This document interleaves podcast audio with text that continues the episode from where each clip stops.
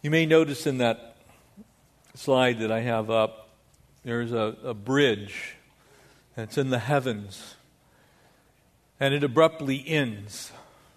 Now, there's somebody on that path, and that really is a picture of the story of the church.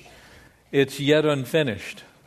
And plank after plank after plank, the Lord just adds another day. For He's given us this day to live in, and when this one is finished, there'll be another.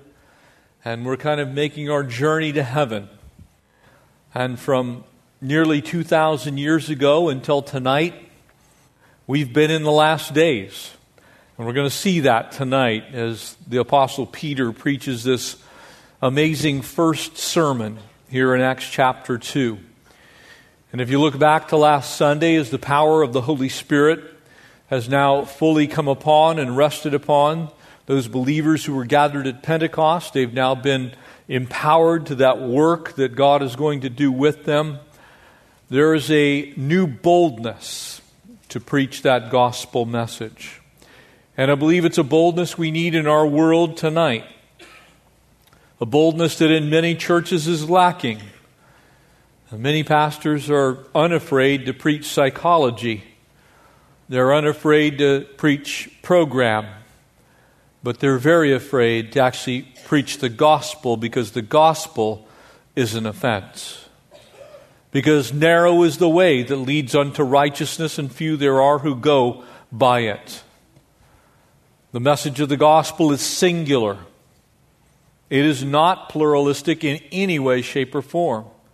It is not inclusive to all other religions.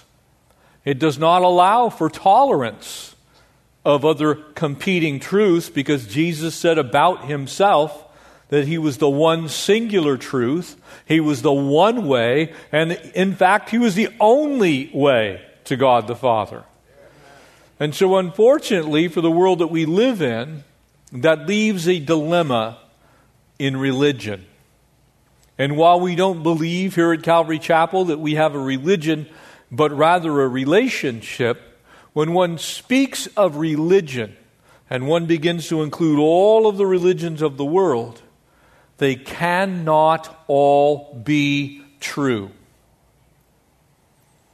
And because Jesus declared that He was the one way and the one truth and the one life, and no one comes to the Father but by Him.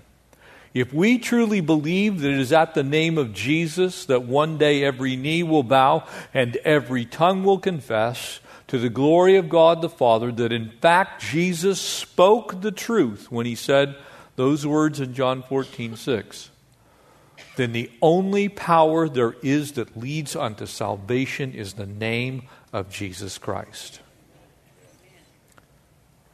Peter finally gets it. You see, if you looked at anybody in Scripture and you were going to pick the least likely to succeed candidate from all the disciples, you would probably put Peter fairly high up on the list. Foot in mouth, Peter. Can't do anything right 2 times in a row, Peter. Peter, the Christ denier, who's also the thrice restored Peter. Peter who managed to blow it on so many occasions. Peter who had the wrong answer seemingly to every single thing that was asked of him. That same Peter, adding in the power of the Holy Spirit, which has now come. You see, the only difference between the old Peter before the crucifixion and before Pentecost came, the only difference between old Peter and new Peter is the power of the Holy Spirit in the church. That's the only difference. He's the same guy, same life experience. No doubt his voice was the same, his intellect unchanged, but he was now empowered by the Holy Spirit. And so it is that Peter that we find here in verse 14 of Acts 2, and this second part of this study, power from heaven. Would you pray with me? Father, we thank You.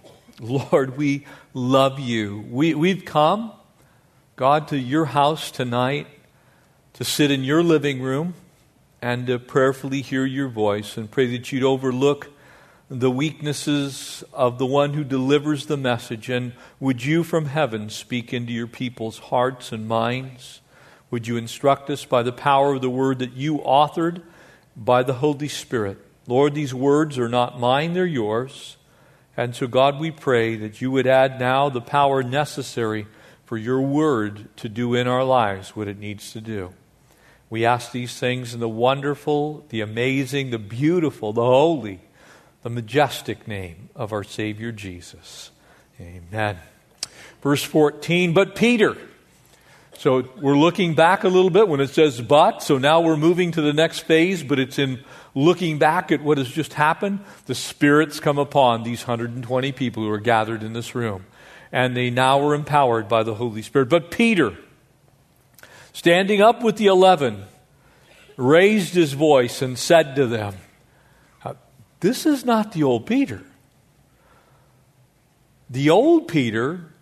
Do you remember his little story as John records it, of the little girl at the campfire as he was waiting for Jesus after he was arrested? Do you remember how he denied him? It was a little servant girl. And Peter got really bold when it was a 12-year-old that was 4 foot tall. I don't know him! But other than that, he'd spent most of his time denying that he ever knew Jesus. I don't know him. Why do you ask me these things? That same man, now lit on fire by the Holy Spirit, raises his voice and says to them, men of Judea, and all who dwell in Jerusalem. Now remember where this is. This is Roman Jerusalem that is ruled religiously by the Jews, and the last person they want to hear from is a turncoat traitor, because he's speaking to a Jewish audience, a man who is Jewish by heritage, birth, and even practice up to this point, and yet now he's going to speak in the one place. You probably shouldn't do this message. And I've often read this, and it gives me great comfort, because a vast majority of the time, if you're like me, there's that little still small voice in the back of your head that's not the Lord, it's the enemy. Well, you shouldn't say that right now. Don't be bold about it now. I mean, come on. I mean, somebody's going to be offended. It's at that point in time. Let this be known to you, and heed my words.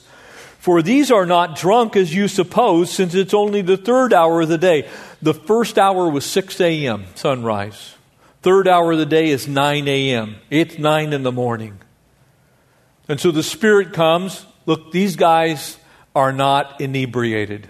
They're not drunk. They're not what you believe. There's something else at work here. But this is what was spoken by the prophet Joel. What's going on here is not that these guys found, a nice keg someplace. It wasn't that they went and got into the wine cellar.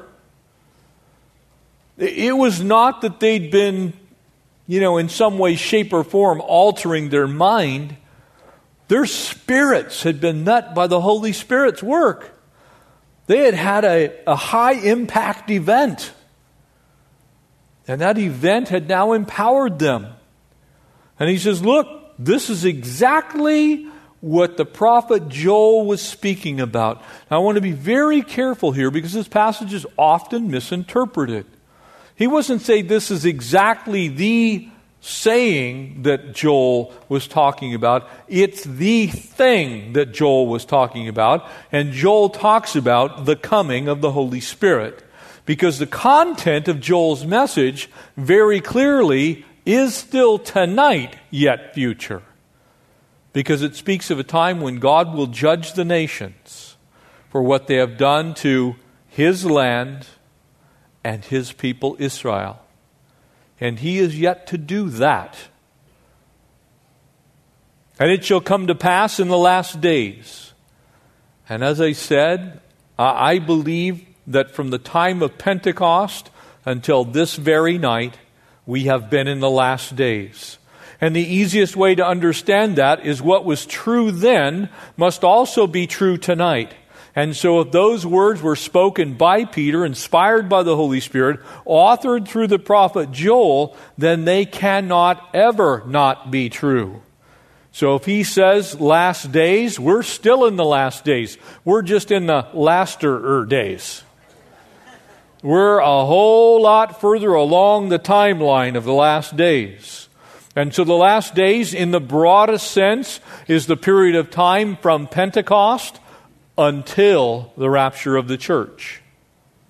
And then the tribulation, the battle of Armageddon, followed by the millennial reign of Christ. You see, as all these things unfold, the last days is not two of them. In that sense, it's the age of grace. That in the last days, God says that I will pour out my Spirit on all flesh. Now, you see, from a Jewish perspective, that would have been heresy. Because the Jewish people believed that the only flesh that would ever be empowered by the Holy Spirit was Jewish flesh. Those who were of the tribe of Abraham, Isaac, and Jacob, who were Jewish by heritage, by tradition, by lineage, by practice, by religion, by all of the feast days, by everything that was Hebrew. Peter's throwing a major stone in their gears. And so he says, in the last days, beginning then, going all the way to now, and notice what he says, I will pour out my Spirit on all flesh. In other words, every bit of the flesh of mankind would be able to receive in fullness the power of the Spirit. And up to Pentecost, that had not happened. The Spirit was in the world. The Spirit was around believers, instructing and giving them an opportunity to understand righteousness and sin. But the Spirit had not indwelt believers. And he says, the result of that is your sons and your daughters will prophesy. And I want you to underline the word your. This is a Jewish man speaking to a Jewish audience. And so he obviously is speaking primarily of Israel here. Your sons and your daughters shall prophesy. Your young men shall see visions. Your old men shall dream dreams. And on my men servants and on my maid servants, I will pour out my Spirit in those days. And so towards the end of that period of time called the last days, which began at Pentecost until tonight, these things will increase. And so the Spirit of God will increase in its work, in His work in this world. And they shall prophesy. And I will show wonders in heaven above and signs on the earth beneath and blood and fire and vapor of smoke, and the sun shall be turned to darkness. And so you can obviously see what Joel is talking about, that Peter is repeating, is still not yet fully come to pass. And the moon into blood. And therefore the coming of the great and the awesome day of the Lord. And so now he gets very specific and tells us exactly what he's actually pointing at. And you can look at it this way. As he began to point, and he's saying the last days, he's speaking of the day that he spoke, 9 o'clock in the morning, and he's now 40 days after Passover. He's on the 50th day. He's now reached the day of Pentecost. And as he points backwards, he could say, well, it wasn't there. And as he points forward, it's there. That's where we're going. And what does he say it's going to be? Before the coming of the great and the awesome day of the Lord. And it shall come to pass that whoever calls on the name of the Lord shall be saved. Now, because we have the completed revelation of God, all of the books of the Old Testament, we can put in a couple of pieces of critical information. Because we know that the Apostle Paul, as he wrote to the church at Rome, added those things like one day all Israel will be saved. They're in Romans 11. And so he's speaking of this time, which is still yet future. But he's using it as a way to stimulate the mind of the hearer. And the hearer in this group was a Jewish ear, listening to a Jewish man deliver a message by a Jewish prophet about the very last days. Peter would open the door of faith to the Gentiles in Acts chapter 10. When we get there, we'll see him go to the house of Cornelius. He'll go to Jaffa. If you travel with us to Israel, you'll actually go to the house that Peter likely was at when he caught that great vision of that blanket coming down from the heavens, and he proclaims, let not man call unclean that which the Lord has made clean. And Cornelius and his household get saved. But at this point, the gospel is going forth exactly as Scripture said, to the Jew first, and then to the Gentile. And so the Lord keeps His word. The Gentiles really originally were proselytes, if you will, to the Jewish religion and the Jewish way of thinking. And that's really why Paul wrote the letter to the church at Galatia, because there was a lingering connection. And while there is a connection, our Savior is Jewish. Amen? When you meet Jesus, He's going to be Jewish. So we have a deep and a lasting, permanent, eternal connection as Gentile believers to our Jewish brothers and sisters, many of whom have yet to come to faith. But Scripture says that in the last days, the very last days, all Israel will be saved. When they lose all hope and everything else, and when the Lord intervenes in that very last period of time, the Jewish people are going to understand fully exactly what Peter is going to say here. Now, when he says it this time, they are tweaked. They're like, you cannot be saying what you're saying right now as a Jewish man. And so we get three explanations here, and let's look at them very quickly. The first thing we see is, as he's witnessing here to the lost, he's on a Jewish holy day. By the way, we've started that period of time. We're entering Rosh Hashanah. We'll get to Yom Kippur. So we're in those feast days right now. And as he now explains, there's this incredible thing that's happening to these people. And it was unique to them. And he's speaking to them about who they have crucified. That wasn't going to be an easy message. And one of the things about sharing the gospel is the gospel itself is an offense. When you share the real gospel, when you speak that word to people, a lot of times they're not going to like what you have to say, because they're going to hear it this way. You mean to tell me that Jesus Christ is the only way to get to heaven? And if you're true to the gospel, you're going to have to say yes.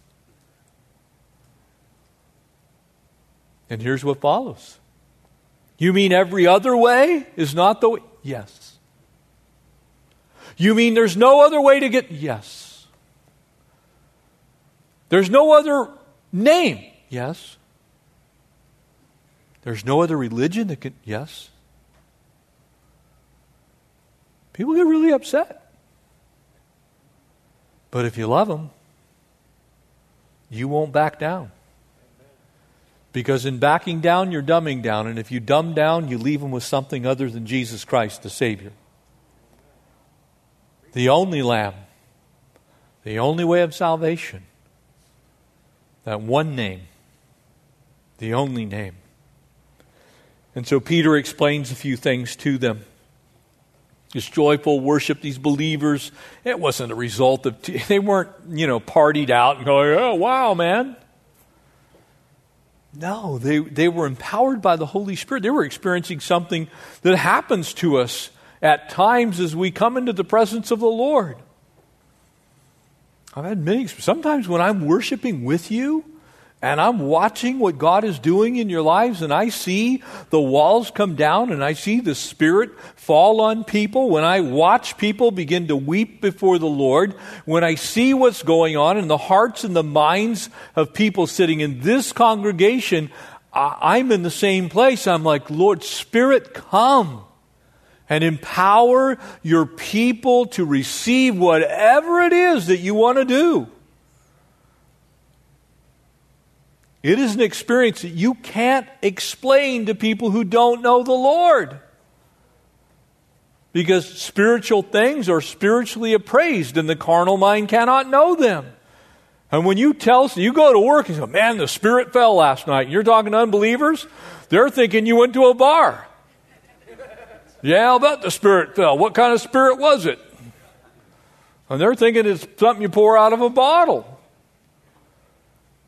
You're talking about the Spirit of the living God. Same thing would happen today. And you see the Spirit is at work in the world, producing things that are unexplainable. And we need to leave them unexplainable. Because when I try and explain the full work of the Spirit to somebody who doesn't know the Lord, they kind of get a pretty strange look on their face, generally speaking. Believers know what I'm talking about.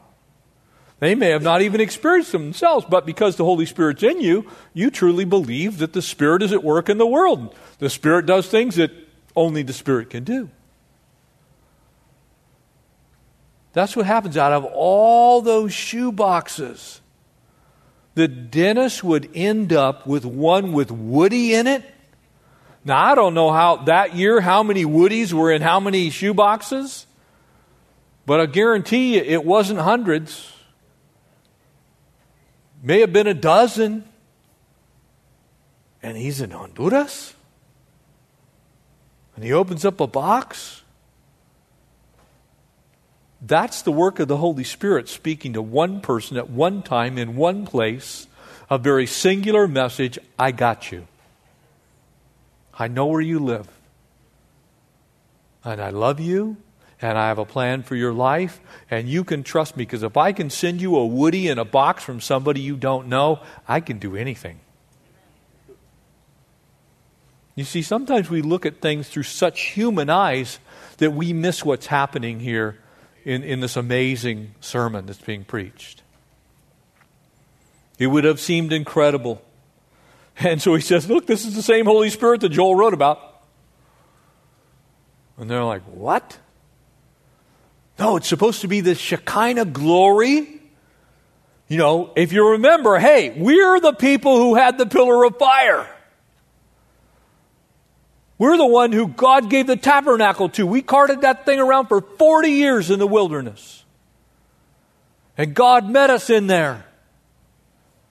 And His Spirit dwelt between the cherubim. We know what the Spirit looks like. Can I tell you, a lot of the Spirit's kind of like the children of Israel. They look for him in exactly one place, and it's usually in a sanctuary somewhere. They don't look for him at work. They don't look for the Holy Spirit in their marriage. They don't look for the Holy Spirit at work in every aspect of their life. They look for the Holy Spirit when the music's just right.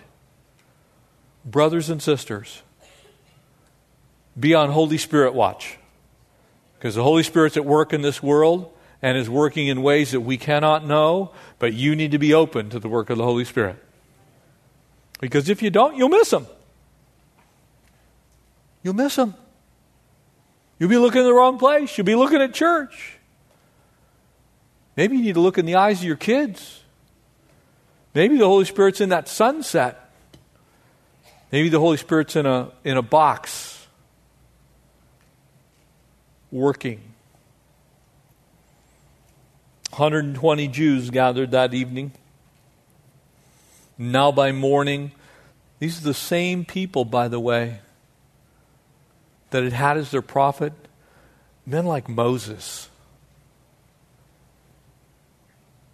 Now, for all of his faults, Moses to me is nothing short of a miracle. Nothing short of a miracle. Not only should he have never even survived to be a prophet of God. I mean, think about his beginnings. The dude's in a basket floating in the Nile. That's not a great start. It's not like, hey, I'm destined for greatness. Push me out in the creek.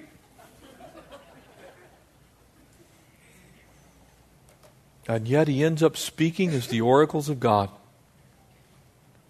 He ends up having a visit with God Almighty, receiving the very words of God. As he receives those words of God, he actually gets those tablets that were written by the hand of God. He's carrying around God's autograph. Have you ever watched people autograph hound at like baseball games or football games? They are nuts. I saw a dude at a Charger game. Now, we had back in the early 80s, we had season tickets, and our seats were kind of right over the tunnel where the Chargers came. I watched a dude go right off he's like holding a thing out, and he didn't even realize it, and all of a sudden, he disappeared. He's down on the field. He fell over trying to get an autograph from like some third-string lineman. Didn't even know who he was. Can I get your autograph? Poof! Moses got God's autograph in stone. I'm thinking that's a big deal. I'm pretty sure nobody else had that. He's carrying around, I got God's autograph. No, he probably didn't do that, but that's the man he was. The same spirit that was at work with Moses was at work with Peter. Except now he's going to work in all kinds of people's lives. Not just a prophet here and there. Not just a mouthpiece of God, but literally begin to indwell individual believers with the same power that Moses had. What Moses had singularly, the body of Christ now has available all of us. Every last one of us. That's why the invitation here is whoever shall call upon the name of the Lord shall be saved. It isn't if you meet this criteria or belong to this group or if you understand this great doctrine. It's simply call on the name of the Lord Jesus. It was a dawning of the new age, the age of grace, a new way that God would work in the world. And what a beautiful picture it was. And so now he gives an explanation that Jesus was actually alive. You see, the prevalent theory of the day, so bear in mind this is about a month and a half after the resurrection. Jesus has ascended to heaven. He's gone. The Holy Spirit has come. The torch has been passed to the disciples, the believers. And now a new day is dawning, so to speak, not just on the church, but on the world. But you see, the one thing that was holding so many people back was the lie that was circulating in the region. And that basic lie was that the disciples and or some of their accomplices had somehow managed to steal the body of Jesus and hid it. And so the theory was Jesus either never died at all and was alive somewhere, or that he was definitely not raised, but he was truly dead, and the disciples, in a nefarious way, grabbed the body of Jesus and they've hidden it someplace to continue this lie. And so the Apostle Peter, now with great power, speaks to how these things happened and Jesus was alive. Verse 22 now here in Acts 2. Men of Israel. Now he's getting down. He's on their, he's in their grill. The dude is like in their face. You can almost see him. He's like, my brothers, men of Israel, you guys that have been spreading the rumors, hear these words. Jesus of Nazareth, a man attested to by God, to you by miracles. You see, there were a lot of things that you could say about Jesus that maybe you couldn't verify. But Peter's picking on the stuff that basically nobody contested. And the reason we know this is Herod Antipas was so intrigued with Jesus that he questioned John the Baptist about Jesus and even thought, perhaps, that he was John the Baptist raised from the dead, because he knew that Jesus had raised people from the dead. So there was no questioning the miracles of Jesus. There had been thousands of people gathered on the hillside on the northern shore of the Sea of Galilee that sat down, and a little boy showed up with a couple of loaves and some fish, and they all ate, and there were enough baskets to fill a basket full of food for every one of the 12 tribes. You see, Peter's going to tell them, look, you need to get your news right. You've been reading the wrong source. You went to the wrong internet site, because these things are not contested by anyone with half a brain. He's getting all over them. Attested by God to you by miracles and wonders. Wonders is simply another way to say things that you can't explain from a natural means. In other words, you don't have an explanation for it. You know, you see a meteorite flash across the sky. Well, we can explain that. But if you saw that same meteorite come down, head towards Earth, and then go back up again, that's a wonder. Why? Because it flies in the face of what we know about spatial reality and physics. Anything that's coming down, once it enters the atmosphere, unless it's propelled in some way, shape, or form, continues to the ground. Because of gravity. Because of Newton's laws. All of a sudden you see this ball of fire, and goes, you're like, ooh, that's a wonder. Same thing's happening when Jesus is around. There's all kinds of crazy things happening. Like a whole bunch of demons flying out of some pigs, going to some pigs that jump off the cliff. Pigs don't normally do that. They don't actually like water. They like mud, not water so much. They certainly don't swim very well. So kinds of stuff like that that people saw happen. When you have an eyewitness, it makes the testimony pretty powerful. Amen? So I shared with you before, if you read Simon Greenleaf's book on basically the examination of evidence still used in law schools today, The Testimony of the Evangelists, when Simon Greenleaf wrote that, he was trying to disprove the resurrection of Jesus Christ. At the end of all of his studies, he came to the conclusion that the eyewitnesses saw what they said they saw, they believed it without controversy, and they believed it to the death, which makes it the most powerful witness that you can possibly have.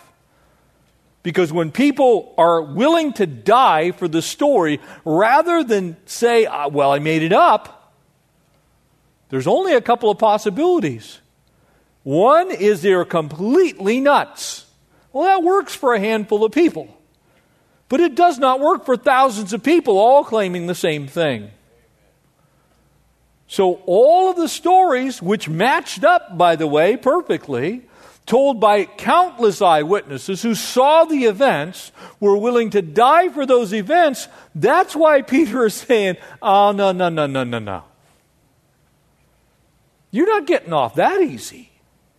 That's not going to happen. In signs.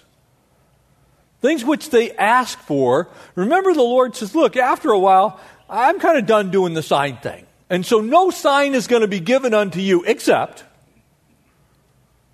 the sign of Jonah. What was the sign of Jonah? 3 days, 3 nights, in the belly of a whale, barfed up on a beach. Gone from this world, swallowed up into the next, back into this world. So when Jesus says that, guess what happens? He does exactly what he told him he'd do. And they're all thinking, okay, let's all go see if we can find a scroll of the book of Jonah. Let's read that story one more time together, okay? Can you imagine? Oy vey!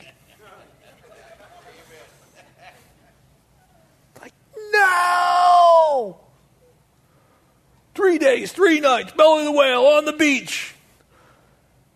You can probably see Annas and go, how many days was he dead? 3? Where was he? Grave. What happened to him? He's alive. Oh no. Peter's just like digging right at their hearts. Those signs which God did through him in your midst. Jesus' ministry was public. He's not like some of the traveling, healing evangelist dudes that are on TV right now. You can never verify anything that they say. It's always, well, he kind of sort of was partially, we think maybe kind of blind for 2 days. But he can see now. When somebody stinks and they're in the grave and they come walking out, that's pretty much incontestable because it happened in front of his family. Yep, Lazarus was dead. D-E-A-D, dead. He was in the grave, so much so that they go to Jesus.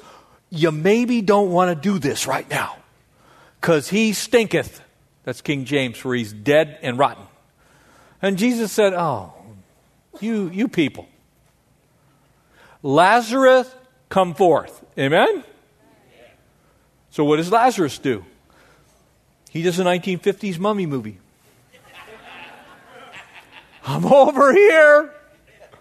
What he was really doing is, hey, could you get the bandages off of me? Because these things are a little restricting. They're worse than skinny jeans. Did that in front of a bunch of people. It wasn't like it was in some back alley. Well, I'm going to do a miracle. All right, get up. He did in the presence of countless witnesses. And they all testified to the same thing.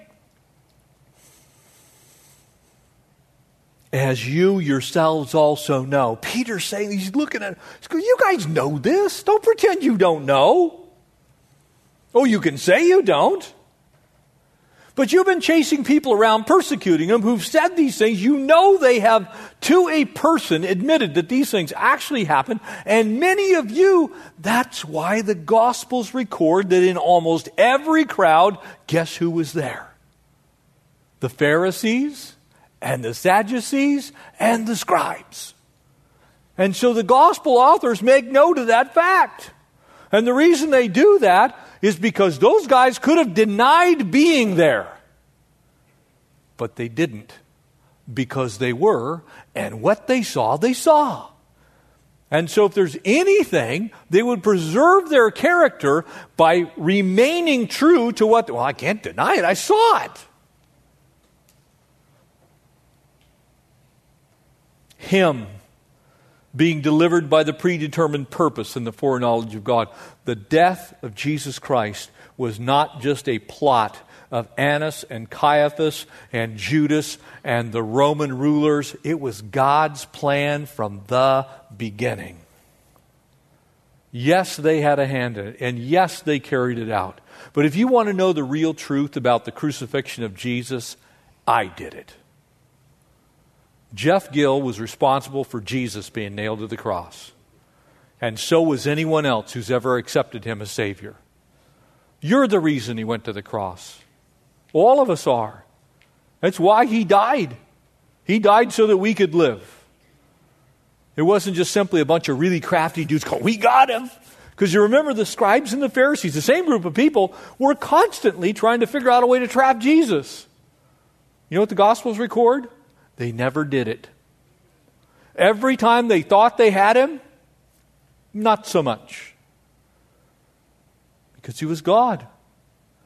So it wasn't going to be an elaborate trap. It was going to be the predestined, foreordained plan of God. That's why God looked from heaven and said, behold, my beloved Son, in whom I am well pleased. Determined purpose. You have taken him, though, by lawless hands, and have crucified and put him to death, whom God raised up, having loosed the pains of death, because it was not possible that he should be held by it. And so he says, look, you thought that Annas, Caiaphas, the guards of the high priest, the members of the Sanhedrin, the Roman cohort, Judas, Pilate, the Roman governor. You thought that maybe Herod had something to do with this, but in fact, God had it all under control.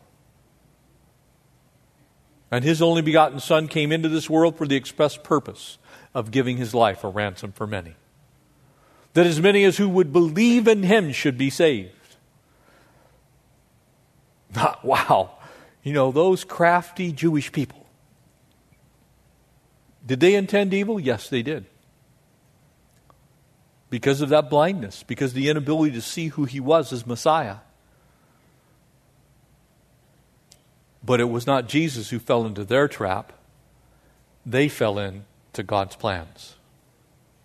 Very important distinction. You see, it was not possible. And so we see a couple of proofs. The first proof was that the person of Jesus was this incredible person, that there was no one like Him. It was clear it was Him. It was clear that Jesus wasn't like any other person. It was clear that He was so incredible and so different than anyone who had ever traveled through that region, that there had to be some other power that Jesus had. And Peter just says, it's because He was God. Peter didn't preach that message in tongues. He was speaking right to their heart. He's probably speaking in everyday Aramaic. It would have been the common language of the region. They're all just listening and going, whoa. That's why it's so important that we speak to people where they are. We want to make sure the message gets home, that it's able to be heard. Notice Peter's second proof, which was the prophecy of David. Very important that we remember that the Old Testament, the Messiah is concealed there, but He's revealed in the New. But He was absolutely visible in the Old Testament. Verse 25, for David says concerning Him, I foresaw the Lord always before my face. And again, this is the 16th Psalm. You can read that later. For He is at my right hand, that I may not be shaken, and therefore my heart rejoiced and my tongue was glad. And moreover, my flesh will also rest in hope, for you will not leave my soul in Hades, nor will you allow your Holy One to see corruption. Now, I want you to see two things here. When David wrote these words, this was 1,000 years before Jesus set His feet on planet Earth.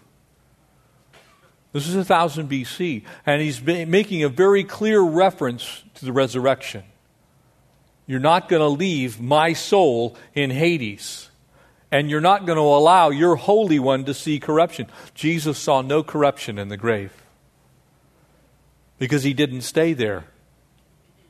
The Apostle Paul tells us in the book of Ephesians that He first descended who ascended. And in doing so, He set the captives who were in captivity free.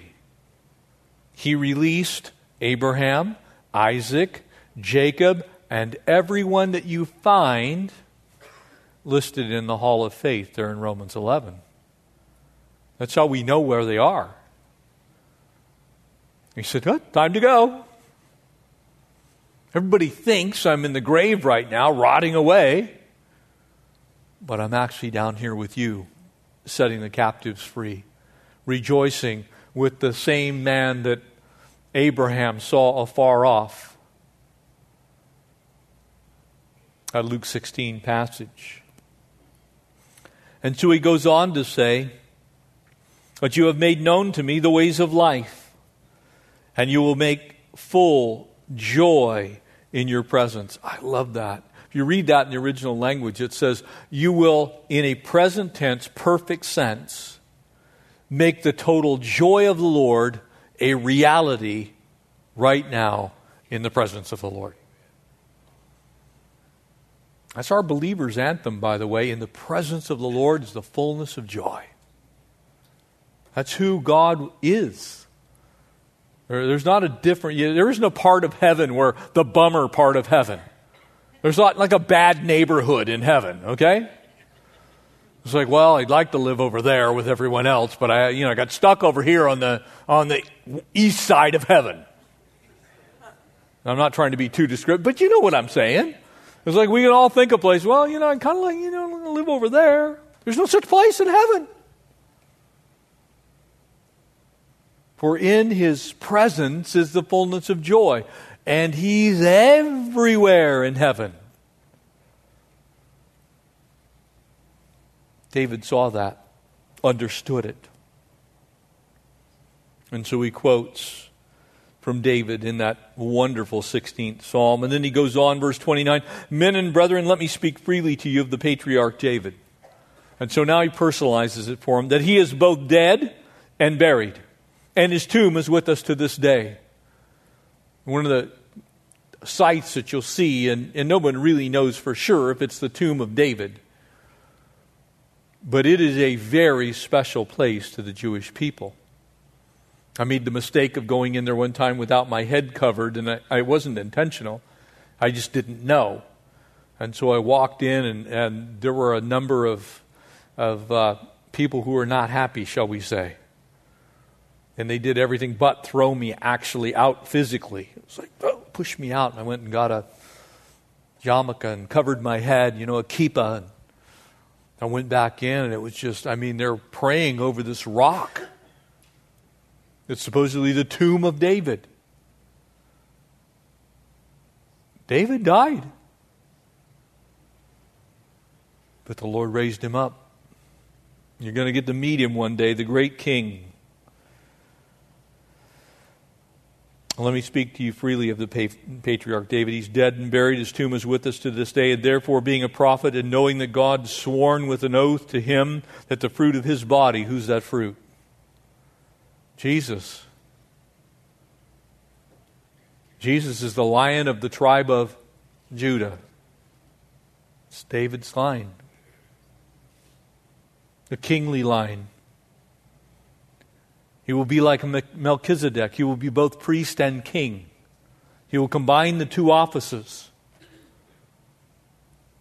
He'll be both of the high priest. He'll be of the kingly line of David. That is the fruit of his body according to the flesh. That's why the genealogies in both Luke and Matthew's Gospels are so important. It traces back the full lineage of Jesus.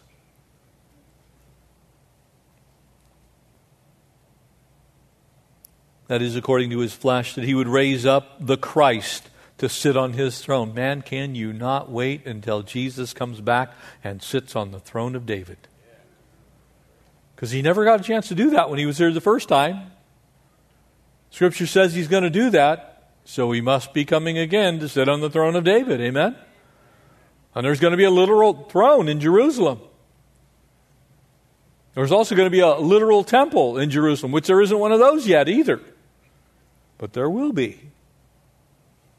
And he, foreseeing this, spoke concerning the resurrection of Christ, that his soul was not left in Hades, nor did his flesh see corruption.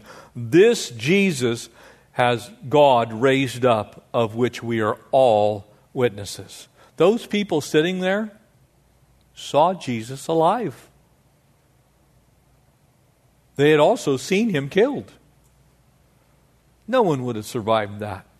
One need only read the gospel account to realize that in that day and time, it's not like Lifelike came in with a helicopter and sat down, and Jesus was whisked away to one of the great hospitals in modern day Israel.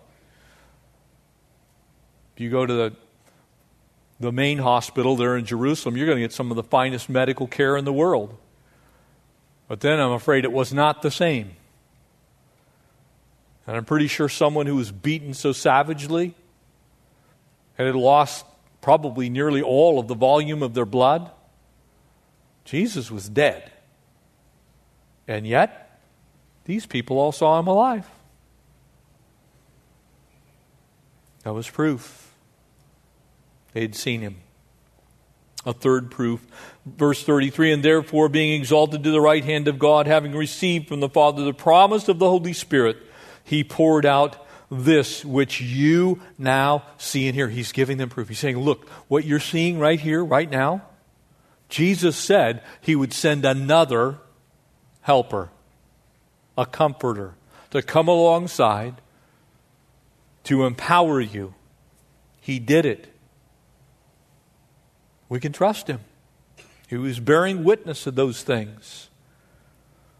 And he gave them then a fourth proof. With that resurrection of Christ, remember, the same power that raised Jesus from the dead will one day raise you from the dead.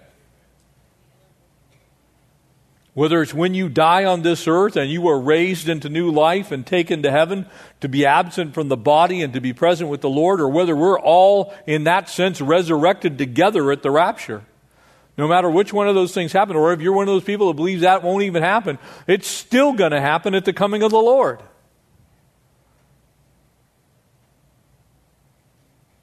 The resurrection. Presence of the Holy Spirit. Verse 34, for David did not ascend into the heavens, but he himself says of himself, the Lord said to my Lord. The Lord said to my Lord. How many Lords are there? There's two. And one is talking to the other. The Lord said to my Lord, sit at my right hand till I make your enemies your footstool. This is a conversation between God the Son and God the Father. So for those who don't believe in the Trinity, the Lord said to my Lord, sit at my right hand. Holy Spirit in the world empowering all of these things. Yes, God is one, but he is three in one. There is one God in three persons. But if Jesus is dead, then Jesus can't send the Holy Spirit, because Jesus is dead. But Jesus is alive, and he said, I will send the Holy Spirit. So if he died, he can't do that. And so Peter says, what you're seeing right now is exactly what Jesus said he would do. He sent the Holy Spirit. That verse can't be applied to David. Look at Matthew 22, you'll see that. Peter's conclusion is here also a declaration. Jesus is the Messiah, and you crucified him. What are you going to do with that? That's a tough piece of information. You killed him. You put him to death. Then he explains what had happened. And therefore, let all of the house of Israel know assuredly that God has made this Jesus, whom you crucified, both Lord and Christ. Oh, he's really making enemies now. He's actually master. In other words, he's saying, the one you crucified is Yahweh Adonai.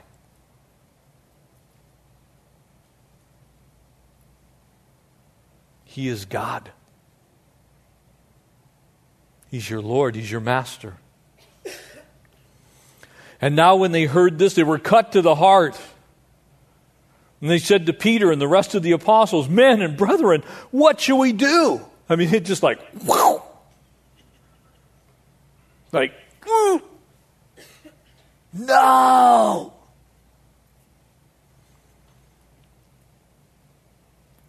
What shall we do? Peter says to them, staggering simplicity of the message. Notice Peter doesn't say, well, you really need to go read your Bibles. Maybe enroll in Bible college. You know, so next time there's a Messiah around, you won't do the same thing. You'll get your theology all squared away and know exactly what's going on. He doesn't say any of that. Doesn't say, well, we're doing a new believers class next week, and you can come to that. And those things are all good, by the way. Don't let me dissuade you from what the Lord might be doing. He may be calling some of you to Bible college. He may be calling some of you to the new believers class. But then Peter said to them, repent. Do a 180, turn around, go the other way, and let every one of you be baptized in the name of Jesus Christ for the remission of sins, and you shall receive the gift of the Holy Spirit. He says, look, let's keep this simple. The Lord Jesus himself, while he was here, did two ordinances. They are communion and baptism. And so as they were all together in one place, and we're going to see that in a moment, as they were partaking of a meal and they had communion together, he says, look, let's make this easy for everybody. Repent of your sin. Go be baptized for identification with the Lord and receive the infilling of the Holy Spirit so you too can go live your life for Christ, just like I'm doing right here. For the promises to you and to your children and all who are afar off, and as many as the Lord our God will call. Notice he doesn't say that everyone will receive that call. He simply says that the Lord will call and some will receive. And with many other words he testified and exhorted them, saying, be saved from this perverse generation. And then those who gladly received his word were baptized, and that day about 3,000 souls were added to them. In other words, he preached a message to a largely Jewish audience, and they repented of what they had believed about Jesus of Nazareth, who they now understood was the Messiah of glory. And in doing so, they repented of what they used to believe, and they turned towards Jesus and received and believed and went out and were baptized. They identified with the birth, the death, the burial, and the resurrection of Jesus Christ through water baptism. And then they received the same power that Peter was speaking with. And he just leaves them in that place. Look, you're guilty. There's an unfortunate word there, and I'll point it out to you. It's the word for. It's translated for the remission of sins. It's translated that way in both the King James and the New King James as well. And it really doesn't mean what it sounds like it means. It actually means on the account of or on the basis of. In other words, you are a believer, and so on account of the fact that you are a believer, be baptized. It doesn't say be baptized so that your sins will be forgiven. It says because your sins are forgiven, be baptized. So he's not preaching baptismal regeneration here. Praise the Lord. Because if you get regenerated by baptism, the entire role of faith in Hebrews 11, there's not one person that's going to be in heaven. Because not a single Old Testament saint got baptized. Not one of them. Not David, not Moses, not Abraham, not Isaac. And yet the writer of Hebrews says they're the greats of faith. And that Abraham waited and believed by faith. And because of that, that faith was accounted to him as righteousness. And you will see him in heaven. Because he believed in Messiah. He just simply believed before Jesus completed the work on the cross. And because they believed that truth, they were saved. But they were saved the same way that anyone else is saved. The moment Jesus said, Tetelestai, it's finished. All of that became a reality to him, and that's why after he was raised, he then set them free from their captivity in Sheol. So he says, look, you guys, repent and be baptized. As we wrap it up tonight, I'm going to have the worship team come back up. And they continued steadfastly in the apostles' doctrine. In other words, they spent time together in the Word. We get the apostles' doctrine from that which is spoken of in the Word. We understood what they understood because we have understood it by the Word of God. That's why the Apostle Paul in Romans 10, verse 15 to 17, he speaks those words to us. He says, faith thereby comes hearing, and hearing by the Word of God. It's a beautiful picture of how we understand the great doctrines of faith. And so they steadfastly adhered to the things that we find in the Word. And fellowship. They had koinonia together. Very simple things here. The first church was a mighty church, a powerful church. In the breaking of bread. And he's using, I believe, both contexts there. In other words, they got together and they actually fellowshipped. And they fellowshipped around the table, but they also celebrated the Lord's Supper. And in prayer. You see all those things? Pretty simple things, right? That's what church is all about. It's about people who love the Lord, getting together to study the Word, fellowshipping together, having that tight-knit communion, that comes from being fellow brothers and sisters in Christ. The breaking of that bread and in prayer. And then fear came upon every soul, and many wonders and signs were done through the apostles. And now all who believed were together, and they had all things in common, and sold their possessions and goods, and divided them among them all as anyone had need. And so continuing daily in that one accord in the temple, breaking bread, we went house to house and ate food with gladness, the simplicity of heart, praising God and having favor with all the people. And the Lord added to the church daily them that were saved. Now, as we wrap up tonight, I want you to see something. And I want to speak to you tonight because you're that group that comes some other time other than Sunday morning. Many of you are also here on Thursday night. I want you to see something about the first century church, the church of the book of Acts. They were in one accord. They didn't meet just on the Lord's Day on Sunday. They met daily. They got together every day. Now, I'm not saying we need to necessarily do corporate church service, but we need to get together with other believers daily. Why? Because that's how we get strengthened and built up and encouraged and prayed for and counseled with. And God speaks into our lives. They cared for others daily. We'll get to that in chapter 6. That's how needs are met. When you develop friendships and relationships and you see each other other than just on Sunday in a 1 hour and maybe 15-minute trip here to church, which praise God for all the blessed saints that come on Sunday morning. But if that's the only thing you do, you're going to be anemic as a Christian. As much as we try and cram as much of Jesus as we can get in that hour, you need more than that. And one of the ways that we meet each other's needs is by getting together. We find those things out. They did that. Notice another daily thing. The church was added to daily them that were saved. Why? Because if you lead people to Christ in your home and in your workplace and in your leisure time, you're going to add daily rather than weekly when I give an altar call. Amen? So please don't leave that on me. Go enjoy the blessing of leading people to Jesus. Amen? Do it daily. Make it part of your life.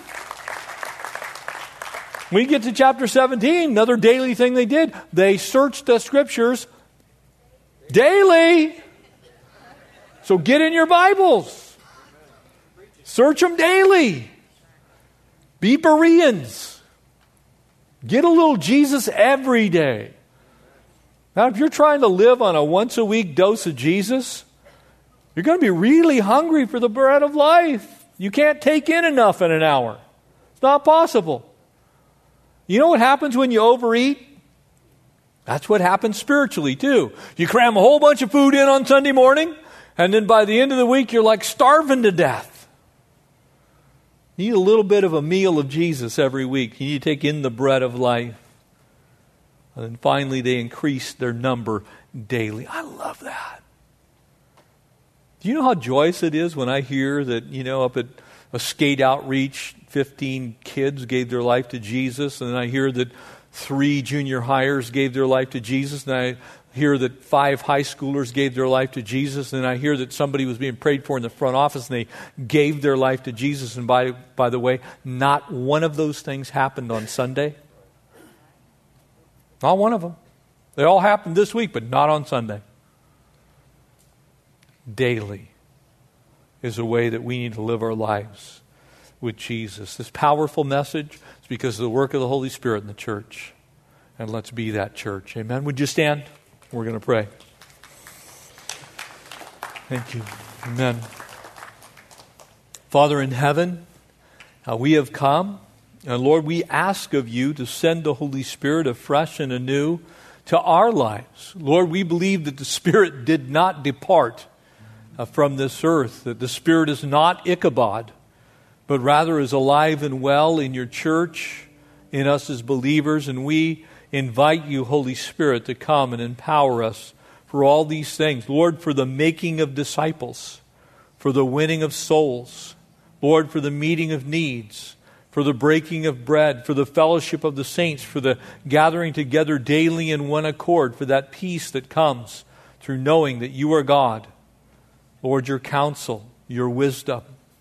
And so we pray, Holy Spirit, come and fill us as your people. And God, we ask right now by the power of your Spirit, that if there's anyone in here tonight, Lord, that has not made that profession of faith in you, Jesus, that they would not be able to escape that call of grace, Lord, that grace that cries out to us from the heavens through the Lord Jesus Christ, Lord, which you did on Calvary's cross, is available to anyone who will ask. And so we pray that maybe someone tonight would come into that right relationship with their Maker, with you, the King of Kings and Lord of Lords, Savior of the world. We bless you, we praise you, we thank you, and we ask all these things in the name of the Lord Jesus, by the power of the Holy Spirit, by the plans of the Father. Amen.